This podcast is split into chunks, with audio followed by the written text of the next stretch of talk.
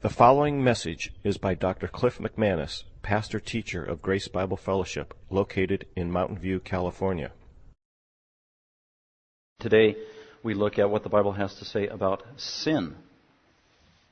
And with that, and we'll kind of like a Bible study, we'll be flipping through the Bible together, and some verses I'll be reading, but others I'll ask you to actually have you look at. Very important when we get to those passages, so that your eyes can focus and see yourself reading the scriptures along as I go. Uh, but I want to start off with a question. And the question is what is the greatest threat to humanity today? Uh, people would answer that differently depending upon who you ask and their worldview. Uh, what is the greatest threat to humanity today? Well, if you ask the world, the non Christian world, or just the secular world, or the TV world, CNN, The View, Oprah, all those talk shows, David Letterman, and all their guests, what is the greatest threat to humanity today? You'd get a variety of answers. You probably wouldn't get the answer that I would give, or I think that the Bible clearly gives. What is the greatest threat to the human race today or to humanity today? You might get answers like global warming, because that's what Al Gore's been telling us for almost 20 years uh, greatest threat. Others, more and more, are saying, well, they're not necessarily global warming, but environmental concerns. The environment is the greatest threat to humanity today. Some would even say uh, plastic grocery bags are the greatest threat to humanity today. And I am not kidding. Others would say, in light of the recent events last Thursday in Aurora, Colorado, where there was this horrific slaughter, gun madman gone wild with his guns in the movie theater, killing over a dozen people and injuring over 70. Just an evil, wicked act. What's the greatest threat to humanity today? Whenever that happens, and it does happen unfortunately occasionally, then all these people that believe that guns are the worst thing in the world start using that as a political opportunity to ban guns. So some people would say guns are the greatest threat to humanity today. I would say guns aren't the greatest threat to humanity today. Uh, some would say, well, it's a lack of health care. That's our greatest threat to humanity. Some would say it's a lack of education. It's the greatest threat. what we need is more education, free education, more information. That'll solve our problems. Others would actually say that religion is the greatest threat to humanity today. Bill Maher, the comedian slash talk show host, atheist, that's what he says. He wrote a book about it. And other best selling authors like Christopher Hitchens and other God religion haters. They say that religion is the most damning force confronting humanity today. And then others would say poverty. And that's a perennial favorite. I would say that none of those are the greatest threat to humanity today, or the greatest threat to any one of us individually. The Bible is clear. The greatest threat to humanity today, not even Satan himself, it is sin. Sin is the greatest threat to humanity. And it's not just sin generically or sin out there or somebody else's sin that threatens me. My personal view is the greatest threat to me is my own sin. That's my personal view. But I would argue from Scripture today, and that's what we're going to look at, uh, what the Bible has to say about sin sin is the greatest threat to humanity, and it has been for 6,000 years since Adam and Eve. We'll see that clearly. Uh, so I come up with nine points here about sin. So let's go through those. And just by way of introduction, I want to define sin uh, according to the Bible. It's hard to define. Um, before I define it, just a reminder, or maybe bring to your awareness, there was a time in this culture, in American culture anyway, say 100, even 50 years ago, where people in the secular world would even use the word sin. But today, the word sin is not used in the secular world. It's anathema, actually, to use that word.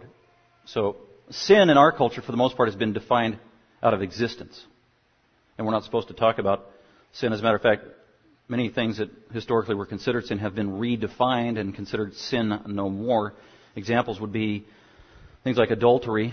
If you commit adultery, it's not called adultery anymore, which the Bible condemns and calls it adultery. It's called an affair. Rather glamorous term, isn't it? For an evil, wicked sin, adultery. But no, I had an affair. So it's polished over, redefined. Um, other sins, homosexuality now is called a lifestyle, alternative lifestyle, legitimate alternative lifestyle. Drunkenness, which the Bible condemns as a sin, is no longer called drunkenness. It's not called a sin. It's now been redefined as a, a disease. So it went from being a theological sin to now a medical ailment that people have. Very common. Uh, fornication is now referred to as dating at times. Um, swearing, cuss words, blasphemy, taking God's name in vain, saying evil words. That's now, it's not cussing and sin anymore. It's called self-expression. Oh, I was just expressing myself how I truly feel. So these are all very common. That's even being done in American pulpits today, where it's kind of hip and cool for the pastor to use occasional off-color words and even cuss words to relate to the people, relate to the sinner. I am not kidding. Selfishness is many times redefined as self-esteem. So those are just a sampling of examples where it is all pervasive in our culture, which wants to get away from Christianity, the Bible, religion, and as a result, get rid of sin. But we can't do that. Bible is clear. Uh, so here's a definition of sin. Uh, and it was hard to come up with a definition, and all theologians agree with that because in the Bible, sin isn't so much defined as it is described and illustrated. So there isn't this technical, ironclad definition that encompasses all of what we know to be true about sin. It's just all kinds of words and examples and illustrations of it and God's commentary on it and the effects of it in people's lives when they do it. So it's kind of a systematic approach. It can be distilled down, and here's my definition. Uh, sin is any, and this is, I didn't make this up, I got this from very uh, helpful Bible teachers. Sin is any moral evil. By moral evil, I mean it, sin is something that moral free agents do those who are able to make decisions and they're accountable for their decisions, like angels and human beings. That's what I mean by moral evil. Because there are other kind of things that we'd categorize as evil, but they're not really sin. Natural disasters. Earthquake. When an earthquake happens, that's not sin. You can't really point to somebody who caused the earthquake. So natural disasters aren't sin. They're terrible, but they're not sin. Sin in the Bible is always related to moral evil. Those who have a conscience, they have a will, they're accountable for their decisions, they're free moral agents, they're accountable to God, which would include humans and angels. That's why I said, and not animals. I don't care what you think about your kitty cat. Your kitty cat is not a person. Cute, but not a person. And animals do horrific things at times, but they're, they're not sinning when they do. My dog never sins, by the way. Um, so, sin is any moral evil Positive or negative? Uh, what I mean by that is all sins in the Bible fall into one of two categories. They are acts of commission, things you do that are wrong. God says, don't do this, and you do it anyway. You deliberately, proactively do something against what God says. Don't lie, and then you lie. That's an act of commission. It is an active, proactive action of sin. So those are acts of, or sins of commission. You commit a sin. Then there's sins of omission. I call them negative. So all sins are either positive or negative, meaning acts of commission or omission. Things you omit, things you fail to do, things you should do that you don't. God says do this and you don't. God says evangelize, you don't evangelize. God says pray, you don't pray. God says confess your sin, you don't confess your sin. It's something you don't do. So there are sins that we do do, and there are sins uh, we're sinning as a result of something we didn't do. That's those are all sins can be put broadly into those two categories. And the Bible, in addition to that, says all of these acts of commission and acts of omission, every human being is liable, culpable, guilty, and will be accountable for every sin they commit. Every single one of us is accountable for every sin that we commit. Uh, so sin is any moral evil, positive or negative, known or unknown. Wow, this is kind of scary. There are sins that we know we do, right? Sometimes right away, sometimes even premeditated ahead of time. Sometimes we commit a sin, we didn't, we weren't thinking about it at the time. Somebody comes back and confronts us and said that was sinful, and then the light goes on. Oh yeah, it was. So in hindsight we know about it. And then there are sins uh, that we're not even aware of at all, and we committed a sin and we didn't know it was wrong to do. We didn't know it was a sin. That's rare, but it's a reality. The whole book of Leviticus teaches on uh, God commanding the Israelites to provide sacrifices for unknown sins. Sins done in ignorance, really, is what it is. You're still guilty. I'm still guilty. We are still culpable. We're still accountable to God for sins that are committed in ignorance. And God provided Old Testament sacrifices that accounted for that category. So uh, sin is in any moral evil, positive or negative, known or unknown, contrary to God's character, who He is, and also contrary to His will, what He has clearly revealed to us and what He requires of us. So that's a good summary definition of sin. Uh, there is no one word used to define sin in the Bible, the Old Testament or New Testament. Rather, there are dozens and dozens and dozens of words to illustrate sin and describe it because it is so complex, it is so uh, variegated, and so many components and elements to sin. Uh, the, the words are almost countless that are used to describe sin, all the way from fall, stumble, wickedness, wrongdoing, lust, error, transgression, trespass, iniquity, fault, guilt, unrighteousness, blameworthy, vile, shameful, immorality, rebellion, disobedience. I mean, I could just go on and on. And these are all the words, all referring to the same thing sin. The most common word used in the Bible to describe sin is to fall short, both in the Old Testament and the New Testament. In the New Testament, hamartia, to shoot an arrow and to fall short of the target. That is the most common umbrella term used for sin. To fall short of God's standard of perfection, holiness, and righteousness. We fall short of God's required standard. So that's a good umbrella term.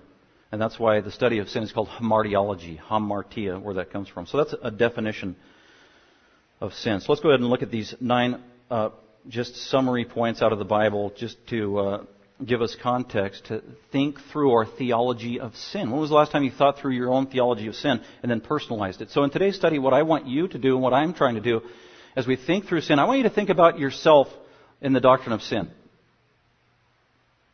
In other words, today I want this to be your biography. As I wrote this all week, this is my autobiography. When's the last time you gave your resume, quoted your biography, and one of the first things you said is, well, tell us about yourself and your uh, history and your biography. Well, I'm a sinner saved by grace. Because that should be like one of the main components in our biography if you're a Christian. So, and even if you're not a Christian and you're here today, this is your biography as well. This is a biography of Christians and non-Christians. Uh, at least most of these points. If you're a Christian, you're a sinner saved by grace. If you're not a Christian, you're a sinner who needs to be saved by grace.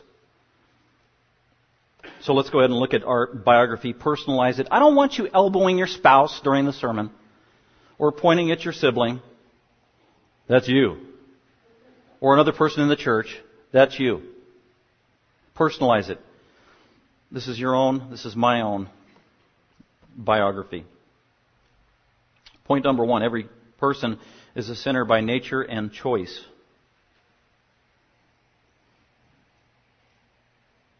Every person is a sinner by nature and by choice. Uh, 1 Kings 8:46. That's King Solomon is saying this amazing prayer. It's one of the longest prayers in the Bible in 1 Kings 8, dedicating the temple, 1000 BC. Uh, king Solomon, third king of Israel after David, and he's praying to the God of heaven. He, he knew the Lord. He knew Yahweh personally, and, and he prophetically prayed this prayer and said that statement that there is no one who does not sin. 1 Kings 8:46. There is no one who does not sin. It's saying it, it's saying it negatively, but positively it's every person sins without exception. That's what it means. You, me, every single one of us here. That's what we all have in common today is we sin, we are sinners.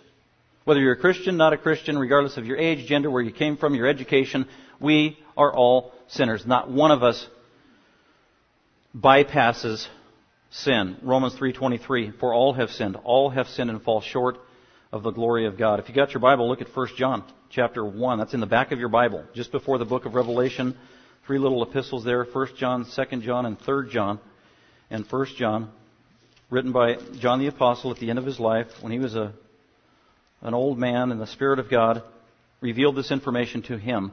He made two amazing powerful, true statements about sin. 1 John chapter 1 verse 8 and verse 10. He says, if we, notice he's a Christian, and he's talking to Christians. If we as Christians, is how it could be understood, if we say that we have no sin,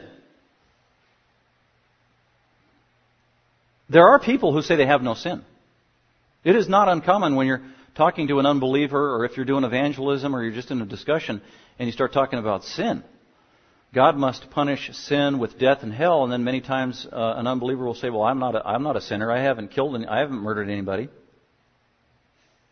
So it's not uncommon for people to say that. There are even Christians who say they don't sin because of their theology. They really believe that. But John says, if we say that we have no sin, we are deceiving ourselves. See, you're blinded by your own sin. If you think you don't sin and aren't susceptible to sin, uh, you're being deceived.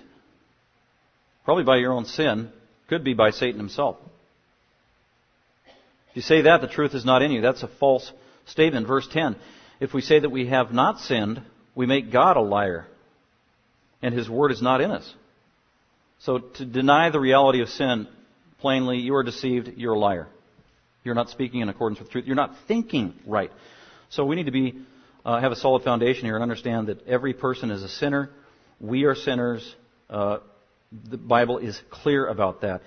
And I put two things there. We are sinners by nature and by choice. Uh, so sinning is a, a, deliberate act. It's an act of the will. It's something that we are accountable and responsible for. As a result, you can't say, well, that person made me sin, or the devil made me sin. That's what Eve tried to do that. And God said, no, I don't think so. So when we sin, we're responsible for our own sin. Here's a statement that all of us, it would be true about us. Every time you commit a sin, you are to blame. Every time I commit a sin, I am to blame. Can't blame it on your circumstances, your lack of provisions, your upbringing, your environment, your education, your uh, hormones, your physiology, your DNA. Can't do that. Clearly, when you commit a sin, you are responsible. When I commit a sin, I am responsible. It's a clear teaching of Scripture, and that's why I say every person is a sinner by choice. God holds us accountable as such we talked about Mormonism, how they, their theology says that a person becomes a sinner at age eight. So they put a, an age on it, even though there's no age in the Bible. And uh, the Bible says, no, uh, you don't become a sinner at a certain age. We are sinners by nature. It's in our very being. And we're going to look at that at the next point as well in Psalm 51. If you want to get your finger in Psalm 51, we've got to read that passage there because it corresponds to points one and two. Uh, so, wow, I'm a sinner. I do acts of sin. Why, why is this happening to me? Why am I doing these sins? Some of these sins I hate to do. I don't want to do them. I don't like this feeling. I don't like uh, this desire. Why, why am I doing this? Well, it's because it's in your very nature of who you are. You don't become a sinner when you first commit a sin. You sin because you already are a sinner. It's not, it's like a, a dog doesn't become a dog when he starts barking. A dog will bark because he's a dog. It's in his very nature. It's like the cute little one month old lioness, lion cub. It looks almost like a kitty cat. And when they're only one month old, you can cuddle them and snuggle them and hug them and hold them in your lap. And some people actually do that and they take them into their house and they try to raise it as a pet. And it's a cute little fluffy little thing. And its its parents are huge full grown lions. But it has, even though it's cute and fluffy and little, it has the nature of a killer lion. And as it grows and gets older and mature, manifestations of that true nature are going to come out in that lion. And it is not uncommon for those cute little cuddly lions to turn on their owners and to devour and have them for lunch. And the same with their lion tamers. Happens all the time. Because they forget about the true nature of the lion. It is vicious and it will not change. And that is true of human beings. Our nature is sinful. It will not change. And even when we've got, even when we're small and cute little babies and two months old and oh, they're coochie coochie. They're so cute, those little babies, and they're baby fat and they're smiling and giggle giggle and they're so innocent. That's true. What is also true is that on the inside they have this horribly wicked, dark, fallen, rebellious, evil, damning nature that at some point is going to begin to manifest itself in their life as they grow older. As early as two years old and maybe even earlier. when the manifestations of that horrible self-centered sin comes out with those three vocabulary words that they seem to learn themselves. Gimme. No.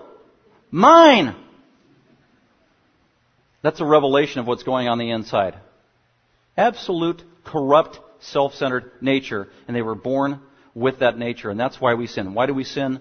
Because we have a sinful nature, and that's true of every single human being. The only human being in the history of the world that was not true of was Jesus Christ, who was God in a body, born of a virgin, bypassed the curse of sin because he didn't have a human father. The Holy Spirit came upon Mary, and he was virgin born, plus he was God in a body. God cannot sin. Jesus never sinned.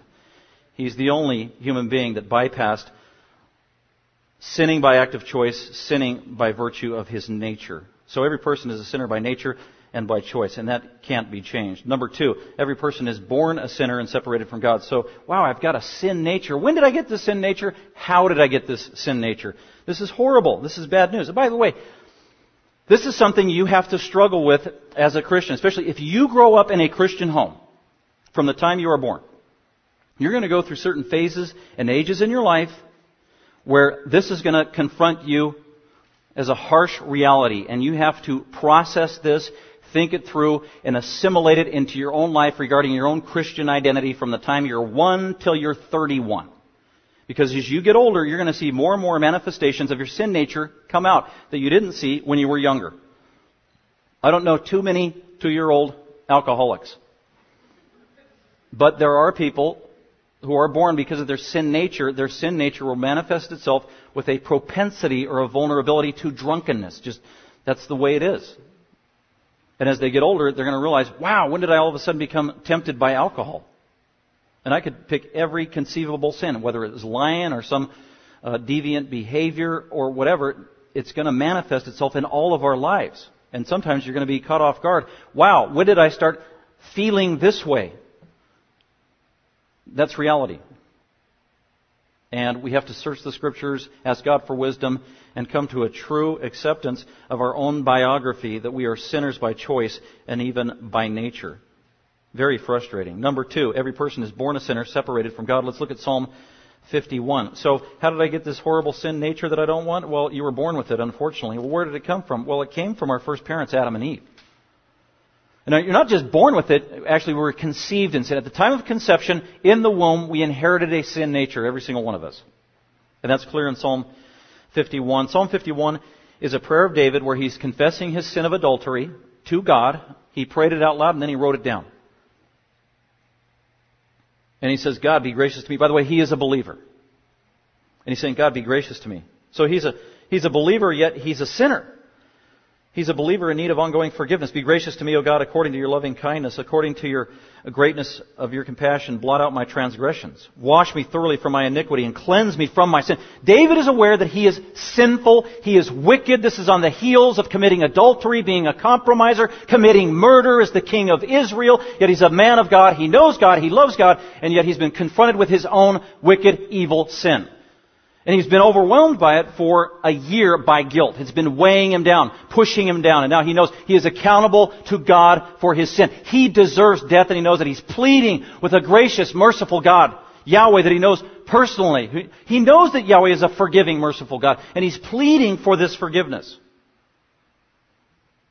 Then after he admits that he's a sinner and that he committed a specific act of sin worthy of death, he goes on into verse 5 to tell us, how did you become this way, David? How did you be, how and when did you become a sinner?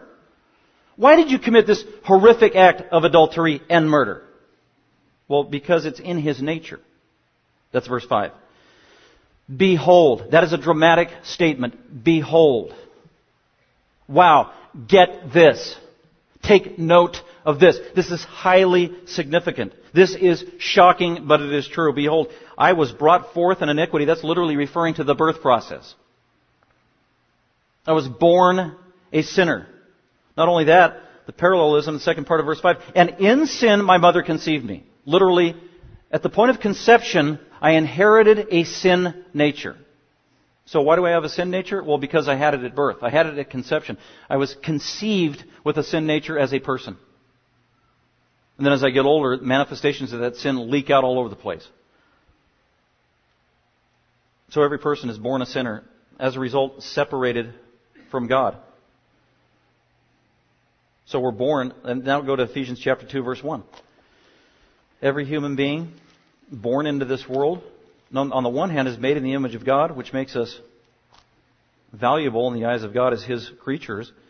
On the other hand, we're fallen creatures, and we inherit a sin nature. Where did that come from? Well, it came from Adam and Eve, and we'll uh, read a verse in just a second. But every person that is born, this is their biography, this is their reality, Ephesians 2.1. And he's telling Christians, reminding them of their what they used to be like before they got saved. You were, before you became a Christian, you were dead in your trespasses and sins. If you are not a Christian, you are spiritually dead. That's what he means. So anybody here that is not a Christian today, according to Paul, you are spiritually dead. Somebody who's dead can't respond to external stimuli. Meaning, if you're not a Christian, you can't respond appropriately to God, to His Spirit, to truth. You can do nothing on your own. You can't earn your way to heaven. You are spiritually dead. You are in the darkness. And he's telling Christians, you used to be that way before you got saved. You were dead in your trespasses and sins. And if you're totally dead, you can't save yourself. You can't do anything. You are helpless. Bad news, isn't it? And when you were dead as an unbeliever, you used to formerly walk or live your life according to the course of this world, this sinful, wicked world, according to the prince of the power of the air. Satan was your God, even though you realize, whether you realize it or not, he was your God, because you didn't know the true God. This is quite an indictment, but it is true. The spirit that is now working in the sons of disobedience. So every person that's born in this world is born separated from God. You're not born a child of God. God is not your father when you're born into this world. Satan is your father. Satan was my father when I was born into this world because I was born with a sin nature, separated from God, in darkness. I needed a Savior. I didn't know God. And that's why Jesus said in John chapter 3, because you are a sinner, born a sinner, conceived a sinner, born spiritually dead, born separated from God, born an enemy of God, a child of wrath, condemned by God, what you need, you need to be born again. And that's what Jesus told Nicodemus. You need to be reborn, spiritually reborn, so that you are no longer spiritually dead. So if you are not a Christian, Jesus says to you, you must be born again. And those of you who are Christians, thank God that God moved in our life and in your life with the gospel to allow us to be born again and regenerated so that we are no longer spiritually dead. Isn't that awesome? That is the gift of salvation. Well, wow, how do we get into this mess? Well, it came from Adam and Eve. God created Adam and Eve sinless.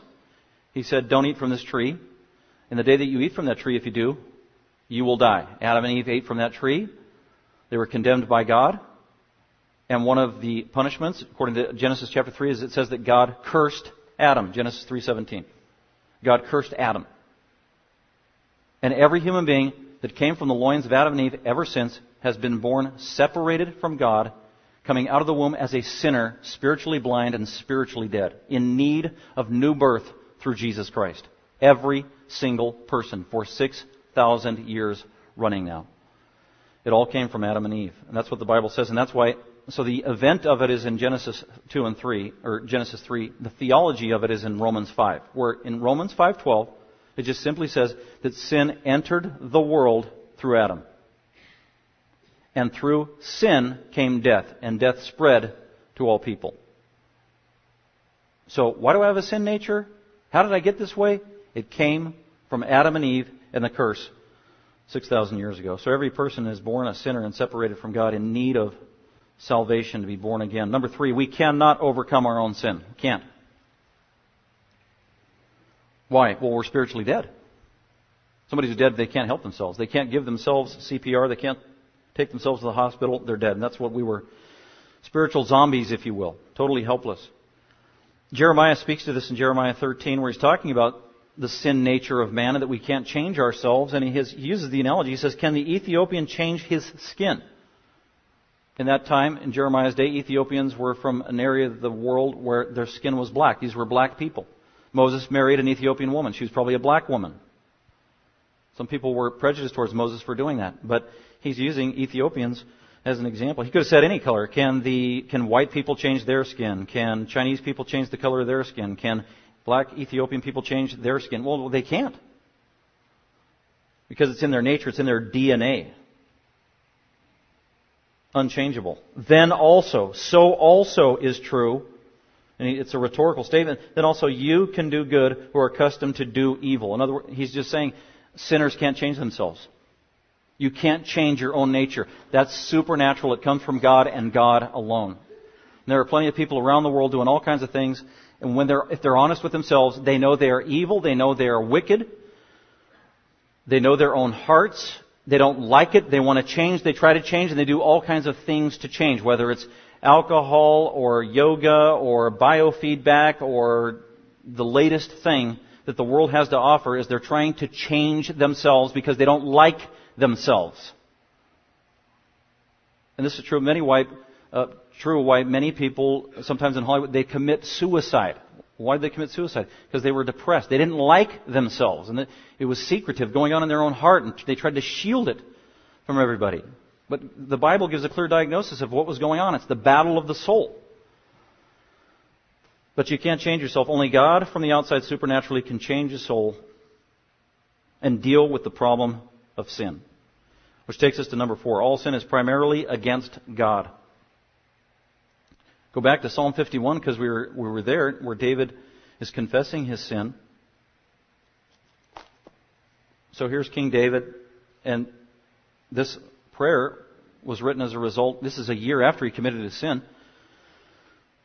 At the time, he was already married, and then he lusted after a woman who was not his wife but belonged to somebody else. Was married to Uriah, a man in his army. And then he had adultery with Bathsheba. And then he was in denial about it.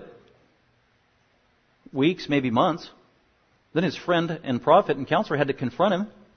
Say, David, you're a liar. You're trying to hide your sin. You committed adultery. Not only did he commit adultery, he ended up having Bathsheba's husband murdered, which in essence is, is murder by David himself. And so for, for weeks and months, David is trying to hide the sin of adultery and murder. And here he's a believer. He knows God.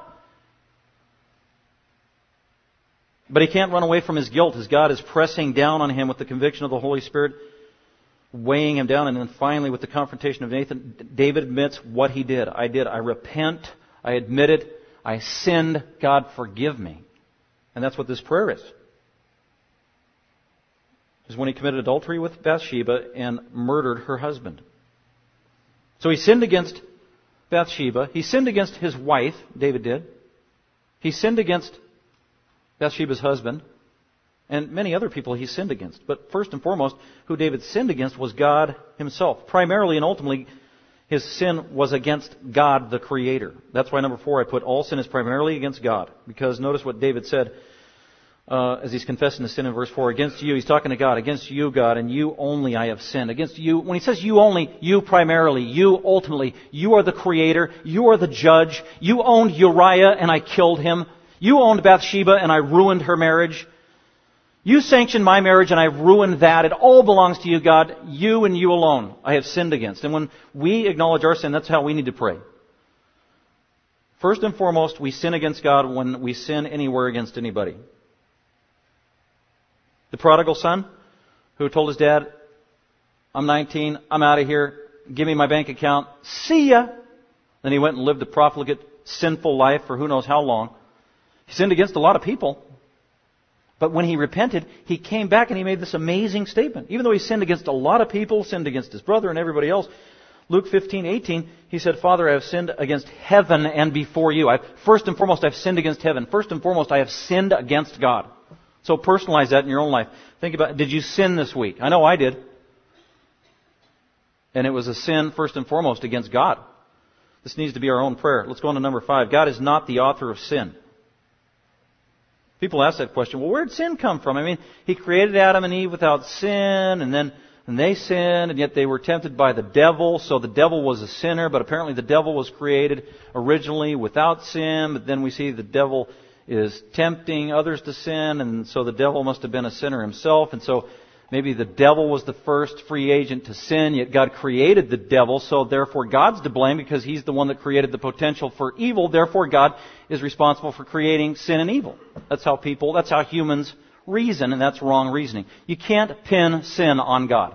The Bible is clear about that. I could read a lot of verses, but I just wanted to read James chapter 1 God is not the author of sin. God never condones sin. God has nothing to do with sin. It is impossible for God to sin, by the way, because He is holy, holy, holy with respect to His very nature. Holiness is the polar opposite of sin and evil. God has nothing to do with sin or wickedness, can't tolerate it, has no part of His being whatsoever.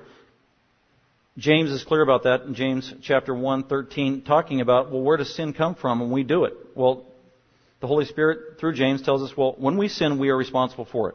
Can't blame God, can't blame the devil, can't blame somebody else. Verse 13, let no one say, and this is actually, let no Christian say. Let no Christian say when he is tempted, but it applies to everybody. Let no person say when they are tempted, I'm being tempted by God. It's God's fault. You can't do that. It's illegitimate. It's almost, that's blasphemy. Why? For God cannot be tempted by evil, and God himself does not tempt anyone with evil. We are personally responsible, verse 14, but each person, each sinner is tempted when he or she is carried away and enticed by their own lust. 100% our responsibility. Absolutely can't even think about blaming God for sin, tempting to sin, or being the author of sin. He is holy, holy, holy. The Bible doesn't give us all the information about the ultimate origin of sin, but we have everything we need to know about it, which takes us to number six regarding God and sin. God hates sin and must punish sin with death. Yeah, I did say hate. Strong word. But that's not my word. That's the word used in the Bible.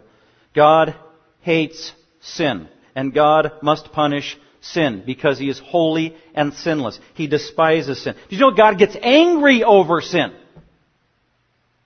Jesus was incarnate love. But if you read the Gospels, you see that Jesus got angry at times. And 100% of the time when Jesus got angry, somehow was directly related to sin. God gets angry at sin. God hates sin. God must punish sin.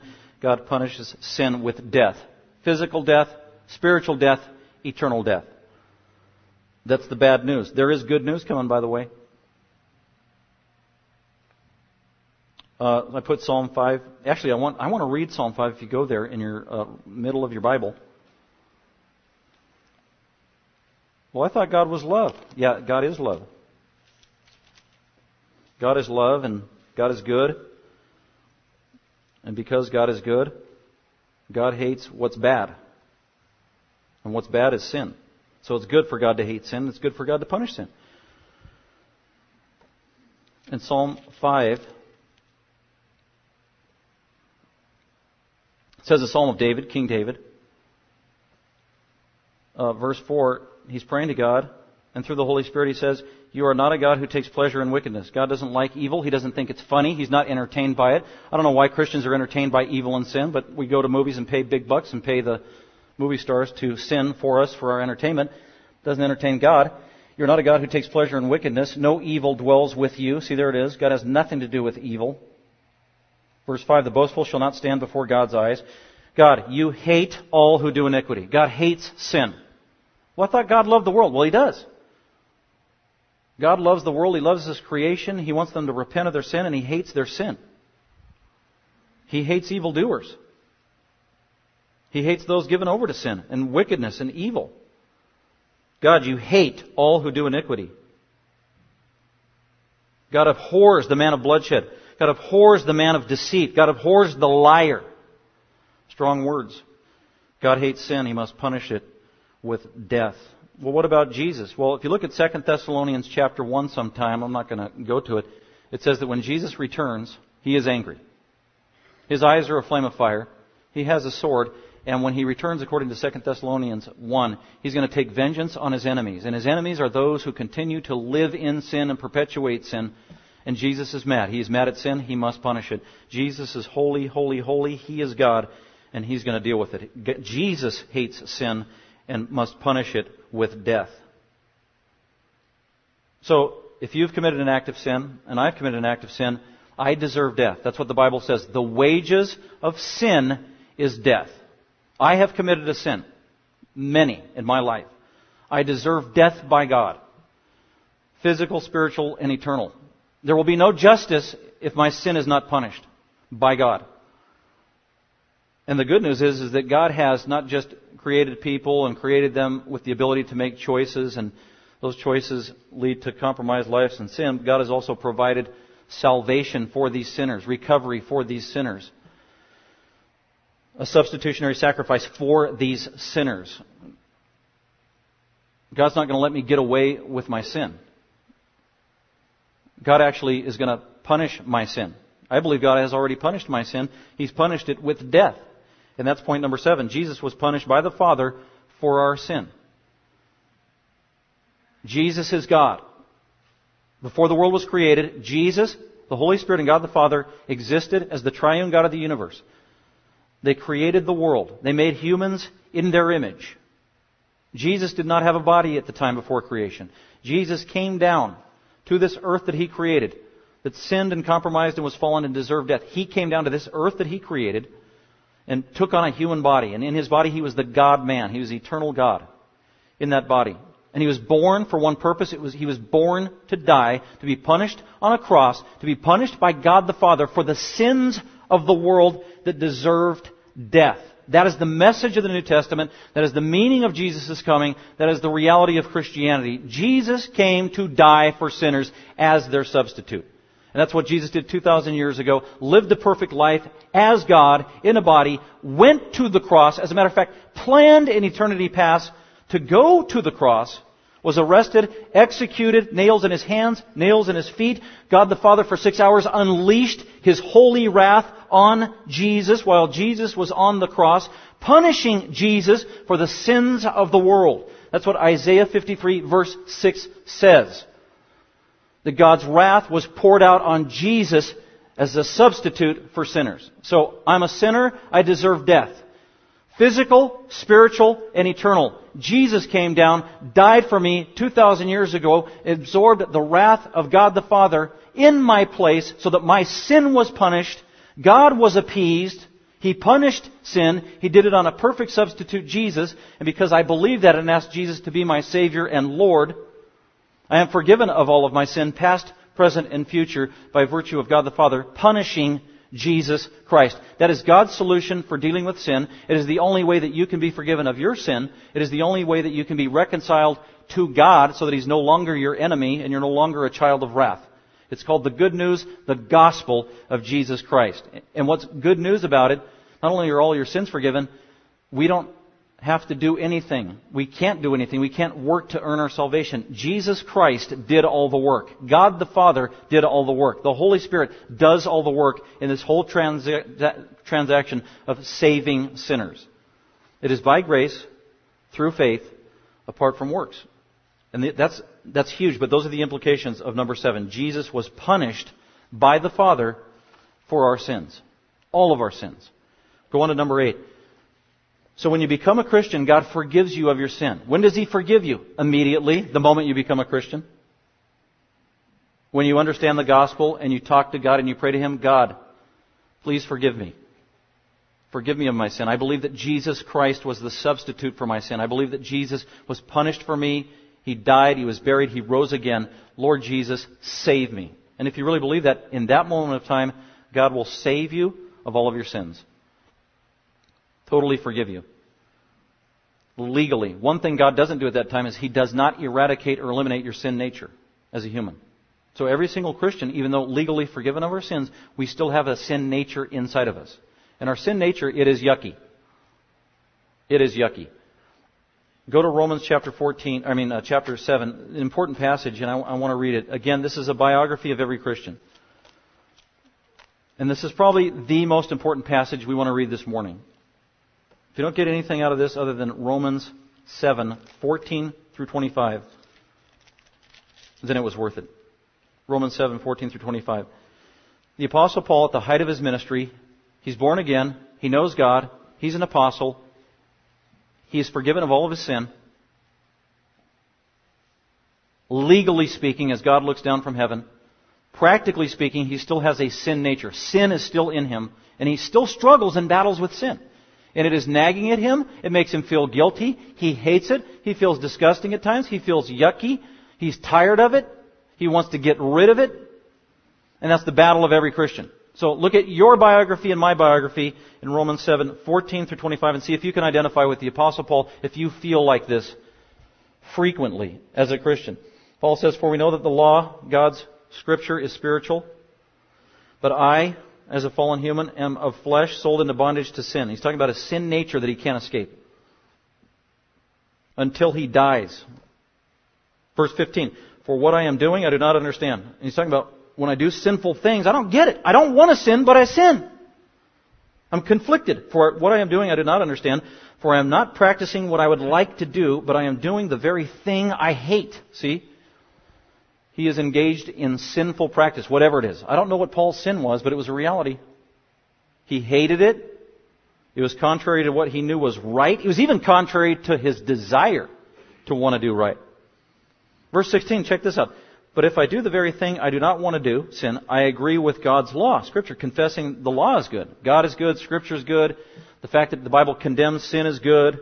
Even though I'm a sinner, I feel like a hypocrite. Verse 17, so now no longer am I the one doing it. When he says, I'm not the one doing it, the redeemed me, the born again me, the Jesus and the Holy Spirit living in me, me, is not the one doing it. It's the old me. The one that's still strangled by my old sin nature but sin which dwells in me. That's a very confusing statement, verse 17. 18. For I know that nothing good dwells in me. See, he's being honest. Now, we, every single one of us should say this about, tell us about yourself. Well, according to verse 18, nothing good dwells in me. I thought about doing that in times past when I went for pastoral interviews from churches. Tell us your greatest weakness. Oh, it's right here. It's published for the whole world to see. Romans 7:18. Nothing good dwells in me. Oh, I don't think we want to hire you then. I know nothing good dwells in me that is in my flesh as a human, for the willing is present in me. I desire to always obey 100% of the time, but I don't. Uh, the doing of the good is not, verse 19, for the good that I want to do and please God, I don't do. I always want to, I want to love, for me, it'd be, I want to love my family and love my wife 100% of the time. Doesn't happen. For the good that I want to do, I don't do, but I practice the very evil that I do not want to do. He lists acts of commission and omission, by the way. Verse 20. But if I am doing the very thing I do not want to do, I am no longer the one doing it, but sin which dwells in me. So no good thing dwells in me. Sin lives in me. Verse 21. I find then the principle that evil is present in me. That is true of every person in this room. You have evil living in you. I have evil living in me. Man is not by nature good. Man by nature is not neutral. When man is born, he's not a clean slate.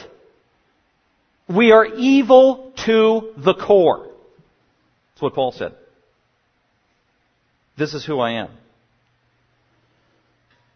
Verse 22, but I, I can have joy because I'm saved, saved by Jesus. For I joyfully concur with the law of God in the inner man, but I see a different law in the members of my body, waging war against the law of my mind and making me a prisoner of the law of sin which is in my members. So do you, as a Christian, do you feel conflicted like there's a civil war going on in your soul and in your mind? If you say yes, that is a good thing. That is validation that you know God. You're a child of God. You're convicted by sin. You hate it. You despise it. You want nothing to do with it. So this is a good thing. Your thinking resonates with Paul. Conflicted in the soul. Your conscience is not seared. You're not content with where you are. You want to shake the shackles of sin that's why I said I see a different law, and I can joyfully concur with God in the inner man, and I see a different law in the members of my body waging war. Verse 24, and finally just kind of throws his hands up and, oh, wretched man that I am. Wretched man that I am. That's how every single one of us as a Christian should feel when we are convicted by the reality of sin in our life. Wretched woman that I am. Wretched child that I am. Wretched pastor that I am. Wretched man that I am. Who will set me free from this body of death? Thanks be to God through Jesus Christ our Lord. That's the gospel. Paul knows the answer. The answer is Jesus Christ and Him alone. His sacrificial death on my behalf that I have embraced. He has saved me. I am born again. I'm a child of God. I'm no longer spiritually dead. There is the answer. Legal, total forgiveness now. Physical, literal forgiveness forever in the future, upon death, upon the resurrection body. Verse 25. So then, on the one hand, I myself with my mind am serving the law of God. I know what's true. I know what scripture says. I know what is right. But on the other hand, practically in my life as a fallen sinner, I'm serving my flesh at times because of this principle of sin, the sin that lives in me. Chapter 8 verse 1. Therefore, there is now no condemnation. There is no judgment. There is no punishment for sin. There is no eternal hell. There's no retribution or accountability for your sin in the next life in heaven. That's what it means. There is therefore now no condemnation or punishment for those who are in Christ Jesus. Isn't that amazing? You know what that means? When you get to heaven as a Christian, and you enter into the splendor and the glories of heaven, one thing that is not going to happen is this huge, massive, largest hi-fi television screen you've ever seen in your life where all the sins of the past are going to be put up on that TV screen for all the world of all of history and all the angels to see all the gross sins you've ever committed in your life. And everybody points at it and says, hey, look what he did in his lifetime. That will not happen. If you're a Christian saved by Jesus Christ, your sins are totally forgiven, blotted out, cast away from God as far as the east is from the west, and there is no condemnation or punishment for any sin you ever committed in your life because Jesus paid the penalty for all of it. Isn't that amazing? That is good news. That is reason to celebrate and praise God and thank Him. Because the older you get, the more sins you amass in your life. You become a professional sinner. I know I do. God becomes a greater and greater Savior the older I get. The flood of Jesus' forgiving blood becomes more and more overwhelming the older I get, because the older I get, the more sins I commit. And you can't, if you're a Christian, you can't out sin God's forgiveness. That's what Romans says. It's just greater reason to praise God for His grace, His mercy, His forgiveness, for in Christ forgiving us of all of our sins. And we didn't deserve any of it, we didn't earn any of it. This is just the goodness of God. Christians are free from the penalty of sin, but not the presence of sin. That remains to be done in the future. And then finally, number nine, in light of this conflict going on in the soul, a sign of spiritual maturity is a growing hatred of your own personal sin. It is not uncommon for people to come to me for counseling or prayer and say, uh, Pastor, I feel yucky or depressed about the bad things going on in my life. I feel yucky. I feel guilty. I, I don't say, well, that's bad. Actually, it's, a, that's good. That's good. The Holy Spirit is convicting you of your sin apparently has exposed it, identified it, and wants and is helping you to repent of it so you can be forgiven. Guilt is a good thing. It's a tool, it's a gift given by God, and we need to respond to it properly. And so, one sign of spiritual maturity is as you get older as a Christian and walk in the faith, you hate more and more your own personal sin. That's not a bad thing. Because it makes you look more and more forward to heaven and being with Jesus and being unshackled from this body of death. So that's one way to monitor your spiritual growth. In light of that, just a couple of practical things to think about in light of these truths regarding our own sin. And then we'll go ahead and partake of communion after a song. In, in light of these truths of our biography as sinners, uh, I'd say examine yourself. Examine yourself regarding your sin before you go examining everybody else's sins and faults. Examine your own sin first and continually. I need to do the same. After that, have sober judgment about yourself. Romans 12 says, don't think too highly of yourself. You, you ain't so hot. Neither am I. We're lowly, pathetic sinners. That's what we are. Don't think more highly of yourself than you are. That's what Paul said. Think with sober judgment. Confess daily your sin. Every Christian should have a confessional component to their life. What does that mean? We should be confessing sin every single day of our life. Maintenance every day. Okay, God, when did, when did I sin yesterday, this morning, last night, conversations with people? God, I lay it before you. That's what 1 John 1 9 says. Continue to confess your sin. If you do, you will be cleansed and washed. I know Christians who have told me uh, they don't need to confess their sins because all their sins have been forgiven at the cross. No, you need to continually confess your sin to be cleansed and get your feet washed by Jesus. So don't get a bitter, hardened heart and be presumptuous towards God. Confess your sin every single day. Uh, another one, be gracious towards other sinners. Be gracious towards other sinners. That's Colossians chapter 3. Forgive others for their sin in light of the fact that the Lord Jesus Christ has forgiven you of your sin and forgiven me of my sin. My sins against Jesus were much more heinous and offensive than that person's sins against you, yet Jesus has forgiven you. Um, and then finally, thank God and the Lord Jesus Christ for saving you, if you're a Christian, and for giving ongoing forgiveness of sin. That He continually promises and does provide. What a gracious, great, merciful God that we have in the Lord Jesus Christ. Let's go ahead and pray and commit our time to Him. Father, we do thank you for time in the Word, time to fellowship, and thank you for the reminders about sin. It's a horrible reality, and yet you've given the greatest solution and reality in the world, and that is through the gospel of Jesus Christ. Lord Jesus, thank you for being the Lamb of God for dying and being punished for sinners, for raising yourself from the dead, and for seeking and saving sinners. Give you the glory and praise in Christ's name. Amen. Thank you for listening. Dr. McManus is an author, seminary professor, and pastor teacher of Grace Bible Fellowship. For more information about Dr. McManus, other messages, or resources, please visit gbfsv.org or call us at 650 630 0009.